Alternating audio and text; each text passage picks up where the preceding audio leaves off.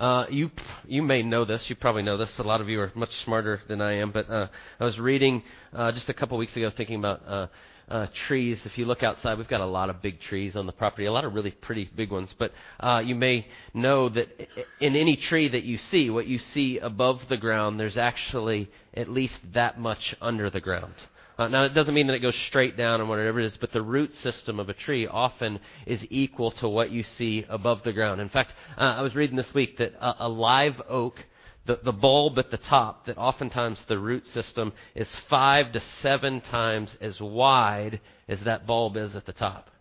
And so whenever you see a tree and you see these great big huge trees out here and you look at them, there's actually a lot more than meets the eye, a lot more than you can actually see. That there's so much more under there. And it makes sense if you think about it. If it's a 50 or 60 or 70 foot tall tree out there, it needs to have a long and strong foundation to hold it in place especially with the wind that we've had like this morning and last night. If it's not there, it comes along and it's going to knock those over.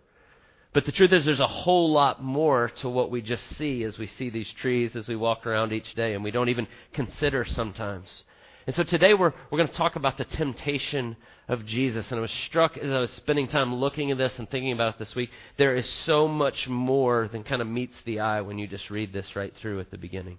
There's a lot of things that God's saying and doing and teaching us. There's a lot of strands that He's taking and pulling together that have been hinted out all throughout the Old Testament and all the Bible until Jesus comes, and they're all coming together in Him.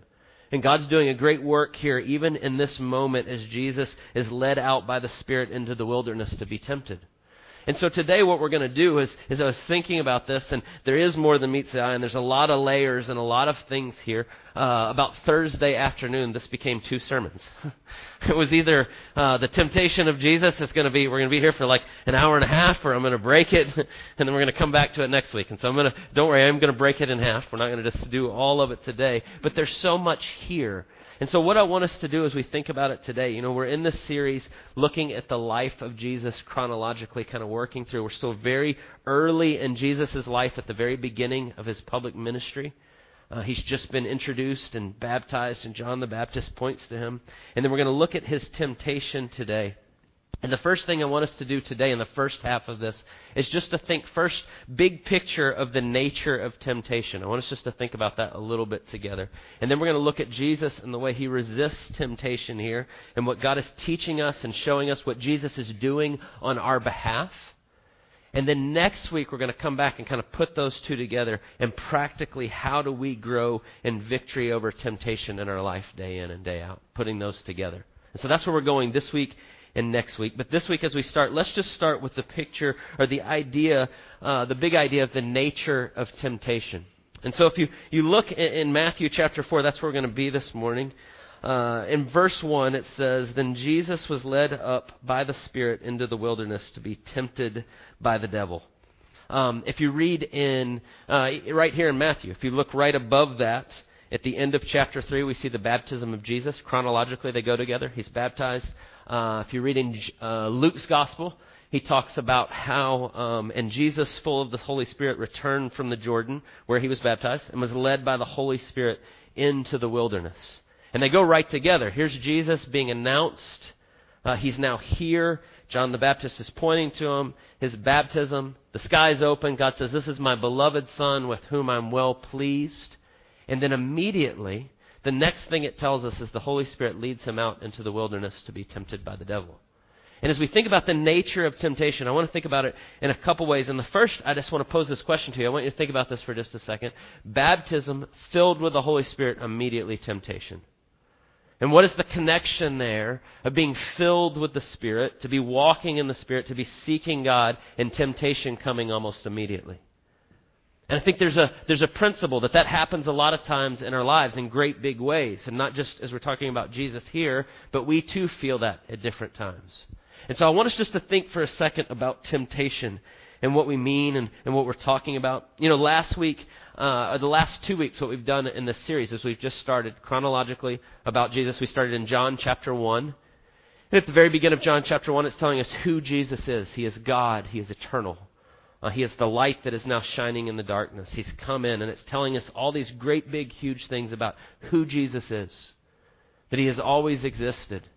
and that he's, he's coming in and now he is the embodiment of truth that we're seeing. And then, then last week we looked at John the Baptist pointing to Jesus and saying he is the Lamb of God who takes away the sin of the world. And he's going to baptize us in the Holy Spirit.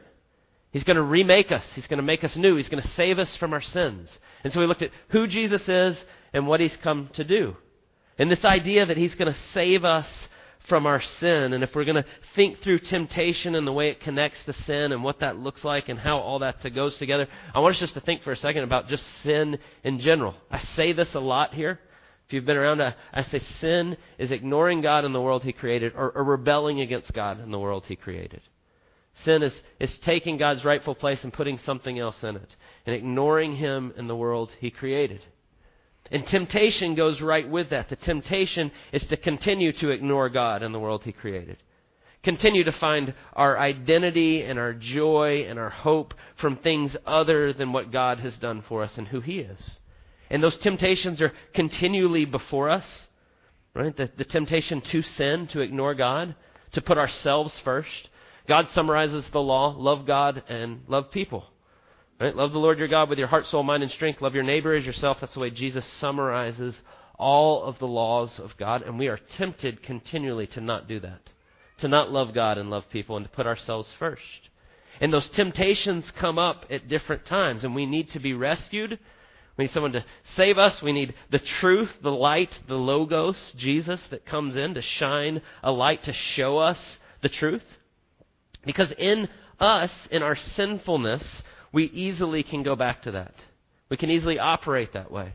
In fact, the Bible says we're born into sin, that we're born sinful, that we're born with the, the default of seeing ourselves as the center of the world rather than God, the center of the world. Or the Bible would say it this way that we're, we're spiritually dead. We're dead in our trespasses and sins, Ephesians 2 says. And we're born that way. We're born into that. And so, what we want to do in our lives is we want to make ourselves the center of all things, and we're constantly uh, tempted to do so. And I would say the temptation comes, there's temptation even before you're a Christian. Like, even before God has come into your life and begins to make you new and making you fully aware of these things. Uh, Paul says this in Romans chapter 1. He says that we're made in God's image and because we're made in God's image, our conscience bears witness about who God is. And even if we're not in a relationship with Him, even if we're not uh, acknowledging Him, our conscience bears witness about certain things. And so we can be tempted to sin and knowing that we should not, even before we're a believer. God's common grace in our life, that we're made in His image, that He's given us this conscience, that we can know that some things are right and some things are wrong. And we may not fully grasp all of that, but our conscience does bear witness in those things. And there's a warning in the Bible that your conscience bears witness, but as you continue to ignore your conscience, as you continue to go deeper into sin, it's almost like uh, when you're in a really dark place and your eyes start to acclimate to it. And now suddenly you can see a little better. And what happens is your conscience, as you continue to ignore it, you kind of get used to the darkness. And you're like, oh, this isn't so bad. And you start to move the line of what your conscience bears witness about. And what God says in Romans chapter 1 is that when you continue to do that, at some point He goes, okay, have at it. He says He gives us over to a reprobate mind and those that are, that's not a believer, but they continue to go against their conscience and He says, fine, have at it. That's a scary thing to think about that we can kind of move that line. I think we've seen that in our culture. We continue to do that. Things that used to be right and wrong, uh, we can move it over here and over here, and we keep doing so. But my point there is just this that even before you're a believer, your conscience bears witness that you have temptation in front of you, even if you're not a Christian. Even if you're wrestling with those uh, different things in your life. There are absolutes that we hold to. Uh, there are things that we would say are absolutely true uh, for all cultures, all times. Uh, maybe those are getting smaller, what we would say they are, but there are things that we hold to. That is because we are made in God's image. But I want us to think about the connection for just a second as a Christian that is now being indwelt by the Holy Spirit. And the idea is that you go from being spiritually dead to spiritually alive, right? Ephesians 2.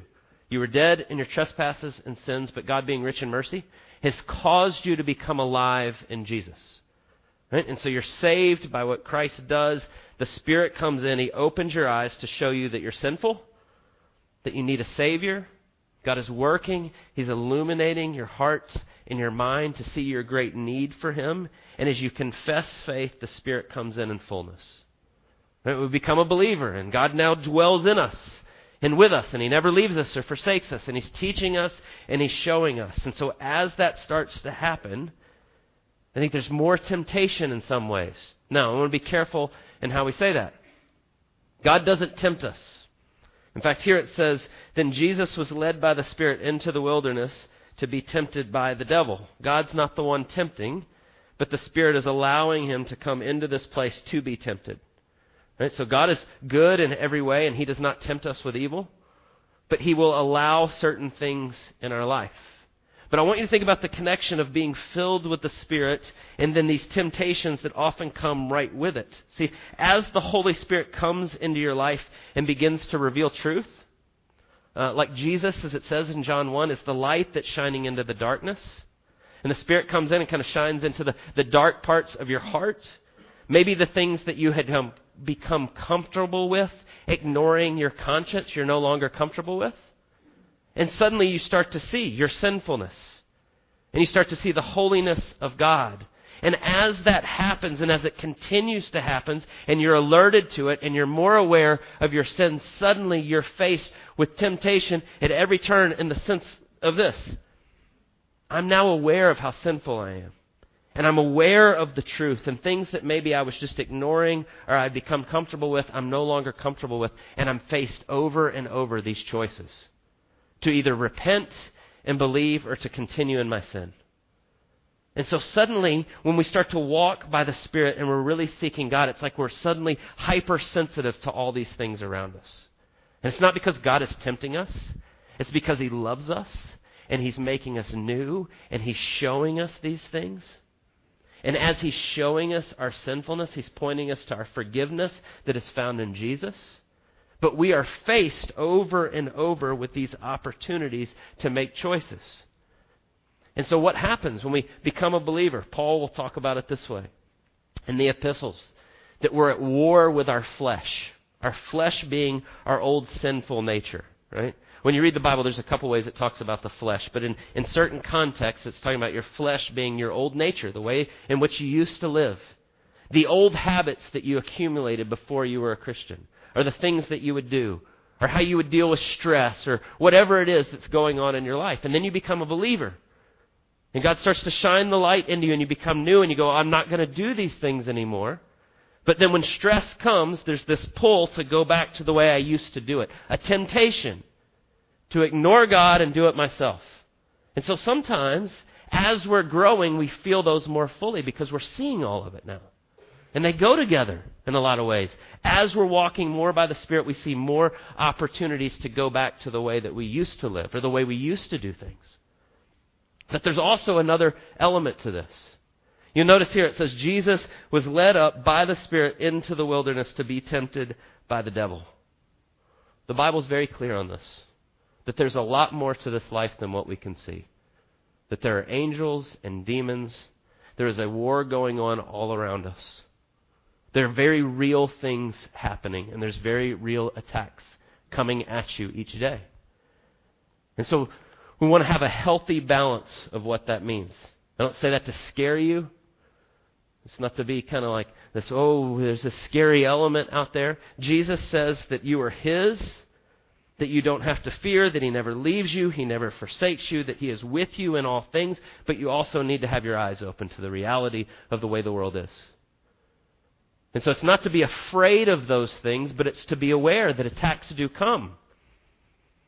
And so if you begin to be in uh, a new creation in the Spirit, and we're seeking to walk that out, and to obey God, and to trust Him in all things, and then there's a temptation to go back to the way I used to do things.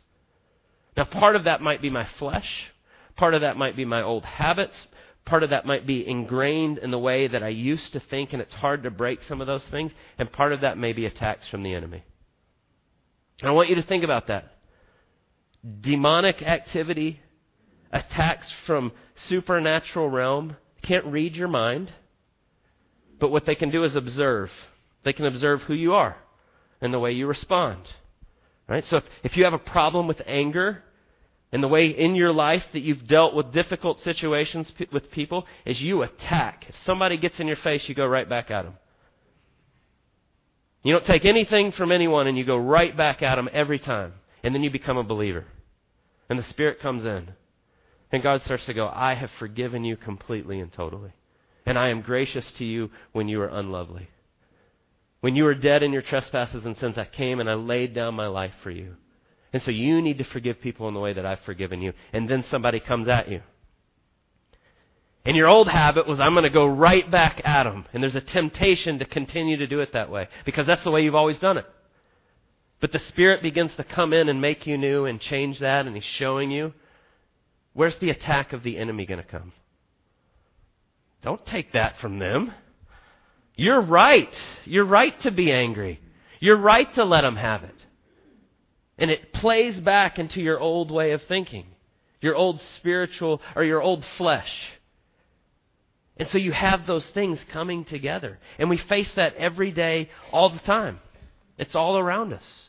We are tempted to sin by our old way of thinking, by our flesh, by old habits, but also by attacks from the enemy. And it's important that we think about those things and we understand the fullness of, of what's going on around us. But God is changing us and He's showing us and He's remaking us. And so that's just kind of an introduction, big picture thinking about the nature of temptation. Now I want us to look at what Jesus is doing and how He's resisting temptation and what He's doing for us and what God's teaching through this. And this is where we start to get underground to the, the foundational things that go way beyond what we can just see. And so when we start to look at what happens here, right, then Jesus was led up by the Spirit into the wilderness to be tempted by the devil. And after fasting for 40 days and 40 nights, he was hungry, and the tempter came and said to him, and I'm going to pause there for just a second. And I want to just point out again to you that the Holy Spirit leads him to this. God's not tempting, but he's allowing this to happen. Nothing's outside of his sovereignty. He is in control and he is working, but he's allowing this to take place. And he leads him out for this test in some ways. And part of what God is doing and teaching us as we begin to read this early in Jesus' life. And we're looking through all of this. And what Jesus has come to do is Jesus is now coming to undo our sin. We talked about this last week. To save us from our sin, the, the spotless Lamb of God who takes away the sin of the world that he takes the punishment we deserve, but then he also lives this life perfectly that we can now have his righteousness. It's the two sides of the coin. He doesn't just save us from sin, he also gives us his righteousness. And so here we begin to see Jesus living out that perfect righteousness. It starts with his baptism. He's obedient. I'm going to do these things that all righteousness can take place. We talked about that last week, and now all of a sudden he's led out and he begins to undo and defeat the power of sin and temptation, and he's showing us what it looks like. In Romans chapter 5, it says, Through one man sin entered the world, and so all men sin, and spreads, it, sin spreads to all. Talking about Adam. We're all in the line of Adam. Sin comes in and spreads to all, but then it says, and then through one man comes righteousness and the opportunity for all of us to be righteous. And it's talking about Jesus. He's the second Adam who's come to undo the work of Adam. He's come to show us what it looks like to love God and love people perfectly in all things. And so if you read closely, if you look, it goes from baptism to temptation. But if you read uh, in Luke's gospel, Luke goes baptism, Jesus' genealogy, temptation. And I think what he's doing in there, what Luke is alerting you to, is that Jesus is the second Adam. He's the true and better Adam that's coming. He's the one that God promised Eve, through your seed is coming one who will crush the serpent. And he's showing you this. He's putting that in there in Luke's gospel. It's kind of a, a, narrative thing that he's doing. He's alerting you to that, and he's pointing to it. And Jesus is the true and better Adam that's coming to undo the sinful work of man, all of us, to do for us what we could not do for ourselves. And so Jesus steps in. If you look at the first uh, temptation, after 40 days and 40 nights he was hungry of fasting. And the tempter came and said to him, If you are the Son of God, command these stones to become loaves of bread. But he answered, It is written, Man shall not live by bread alone, but every word that comes from the mouth of God. And it harkens us back to the same tempter, to Adam and Eve in the garden. And God says, You can have all of this, but just don't eat of that one tree. And He comes along and says, Ah, look at this. You can be like God. And they're tempted. And what do they do? They go, Ah, looks pretty good. Maybe there's something God isn't telling us, and maybe we'll go ahead and we'll try that ourselves. And so they do, and sin enters the world. And they ignore God. But what does Jesus do? He says, Man shall not live by bread alone, but every word that comes from the mouth of God. He says, I'm going to trust God. I'm going to trust the Word of God in all things. And He's showing us what it looks like to trust Him. It's a very real temptation. He hasn't eaten for 40 days and 40 nights. He's saying, You can do this. You can turn these stones to bread. You can do this right now. And he says, No, I'm going to trust God. I'm going to trust Him in all circumstances. And he starts to show us what it looks like to undo the work of the first Adam to undo the work of our sinful nature when we don't trust God. And He shows us how to do it perfectly and fully. And it goes back to everything we were talking about last week. Jesus doesn't just save us from sin, He gives us His righteousness. Romans chapter 3, verse 22, it says, The righteousness of God through faith in Jesus Christ for all who believe. The righteousness of God is available to you through Jesus for all who believe in him. Because the next thing he says is, For all have sinned and fallen short of the glory of God and are justified by his grace as a gift through the redemption that is in Christ Jesus. You are justified, you are made righteous by what Jesus does because he's undone the work. Because he comes and he's not just the sacrifice for our sins, he is the perfect example of what it looks like to trust God in everything, and so he does. And he's living that out. And he's undoing the work of Adam. And our justification by what Christ has accomplished. That's what Paul is saying. That's what Jesus is doing. I think that's why Luke puts that in there. Do you see? He's alerting you. Do you see that this is the sec- this is the one that's been promised? This is the one that's undoing those things that's come to save us. You know, but there's another layer there. It's not just that Jesus is the true and better Adam that's undoing the work of man and what we've done. He's also coming to be the true and greater Israel. Think about where Israel had failed, right? God called Abraham and he says, I'm going to make you into this great nation. I'm going to bring you into these people and you're going to be a light to the world. You're going to bless the world. You're going to show the world what I'm like. It was the charge of Israel. You're going to keep my commands and you're going to show the world.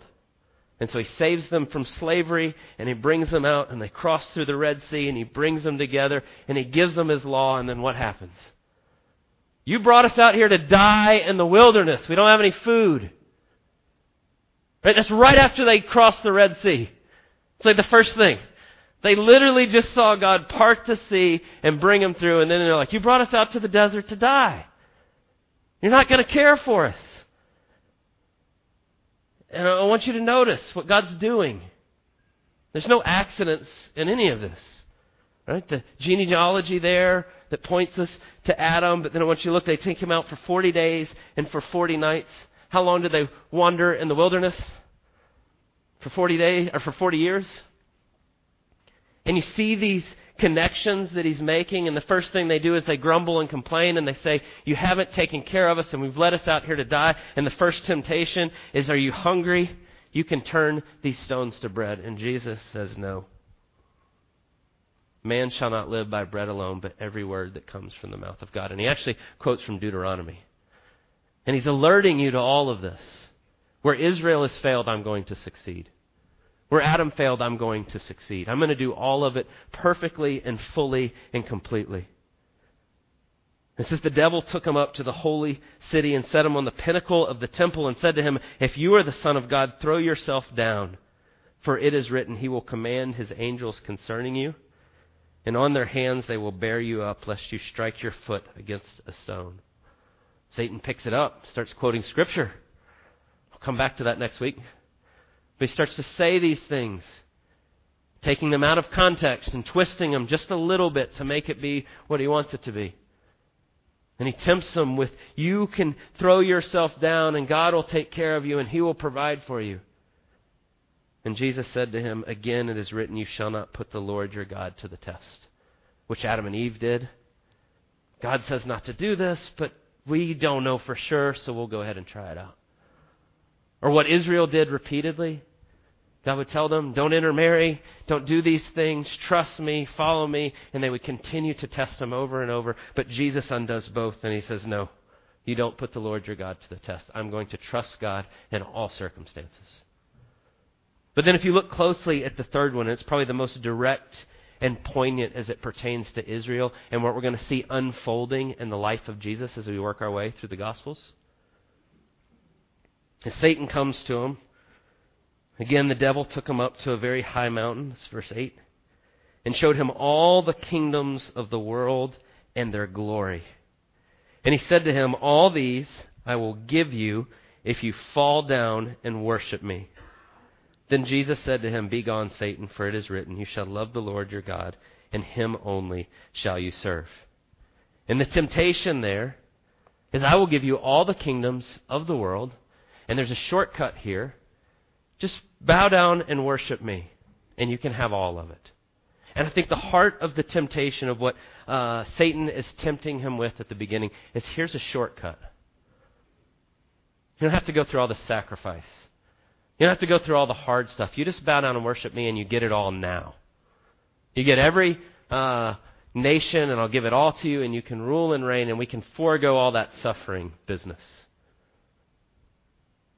Israel was expecting a triumphant Messiah to come and overthrow governments and set up their rule and reign right then and there on the earth. And all along the way, Jesus will say, No, that is not why I've come. I've not come just to do that, because what that would do is you would still be in your sin. Your sin would not be dealt with. No one would have taken the wrath that you deserve. You would still be hopelessly lost in your sin. And yes, that would have been much easier for Jesus. It would have been a shortcut around all of it, but it would have left us in our sin and nothing would have been fixed. And he's going to have to resist this his entire life with all the people of Israel. We want to make you king. Actually, several times it's going to come and say, they came to physically go and make him king, and he retreated. Or later on, Peter will say to him, You will never die, Lord. And he turns and he says, Get behind me, Satan. You want me to take the shortcut around this and not my lay, lay my life down? That's not what I'm doing. And so he resists the temptation to take the shortcut, to go around the suffering which would leave us hopelessly in our sin. But Jesus says, No, I'm not going to do that. And he resists the temptation at every turn. He says, You shall love the Lord your God, and him only shall you serve. And so I want us to think about practically helpful how we resist temptation. And there's a lot here about the way Jesus prepares, and the way he answers, and the way he sees it, and we'll come back to that next week because there's a lot to it. I don't want to run through that because there's a lot there. But as we think about what Jesus is doing right here, as he is the true and better Adam, and he is the true and better Israel. And what God's doing is he's taking these strands that run throughout the Bible, and it's like he's pulling each one of them, and he's bringing them right to Jesus. What I said I'm going to do uh, from the seed of Eve, it's right here. Do you see him undoing the work of Adam and Eve? So I'm going to bless the world through the seed of Abraham. It was never about the nation, although God blesses the world through the nation of Israel throughout that. But it was ultimately always about Jesus. And it's starting to bring all those strands and point them at Him. And He's starting to show us what that looks like. And so we end today. We'll come back and bring those together, but there's two things I want you to think about as we end today. As we think about temptation and what Jesus does for us and his obedience for us. And we say this often, but first it means that he is tempted in every way that we are, yet without sin. He's undoing the work of Adam. He's undoing the work of you and me who blow it over and over again. He trusts God completely in every situation. When the temptation is you're hungry, you can do this, he says, No, no, I'm going to trust God in this situation right where I am. And he shows us what it looks like in his obedience. And he always resists. And he resists completely and totally. And so when you think about Jesus being tempted in every way that we are, yet without sin, would you please consider that he has been tempted to the fullest, more than you and I?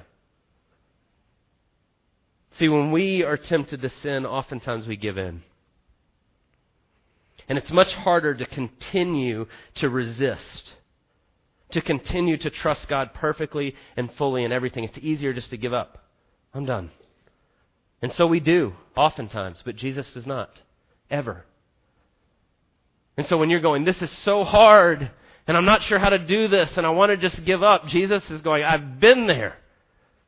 And I did it completely and totally and fully that you could have my righteousness, and now you are united with me. You rest in me. You trust me in this. There's nothing that you've been tempted with or in that I haven't already been there and defeated it. But the question often comes I've heard a lot of people ask this, and maybe you've thought this. They say he's been tempted in every way that we are, yet without sin. And then you go, yeah, but what about all the times I blow it? and the shame and the guilt and the heartache and the struggle that comes when I know I've blown it. And I'm made aware of it and feel that.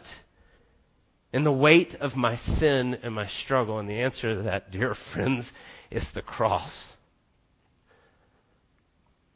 The Bible says that Jesus, who knew no sin, became sin on our behalf. So when he went to the cross and he took on the sins of the world, of all those that would put their faith in him,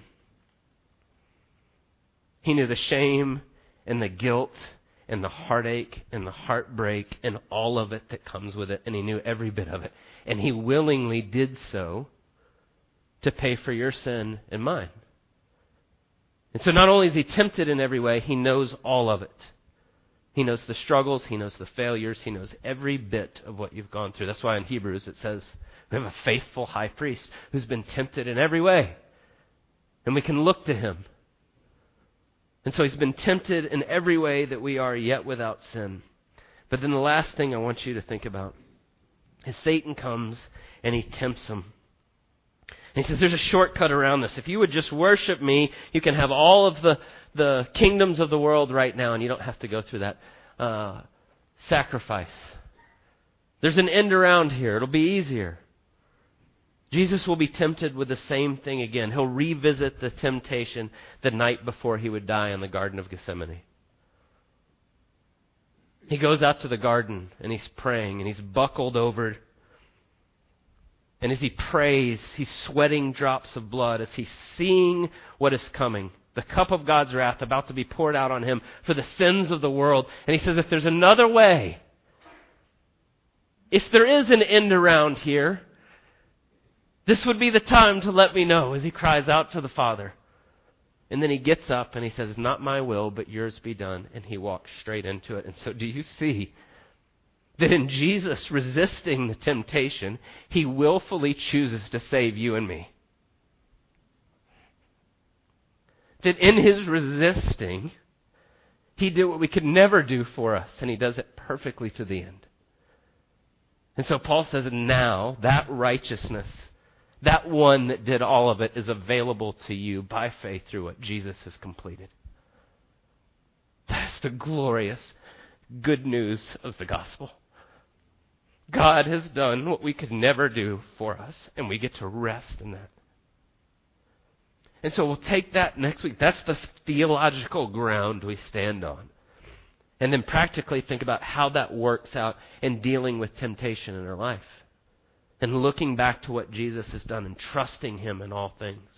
And there's things He shows us here about how to live that out. And we'll come back to that next week. But let's pray. God, we thank you for the glorious good news that you have done what we could never do for us. That you willfully chose to lay down your life.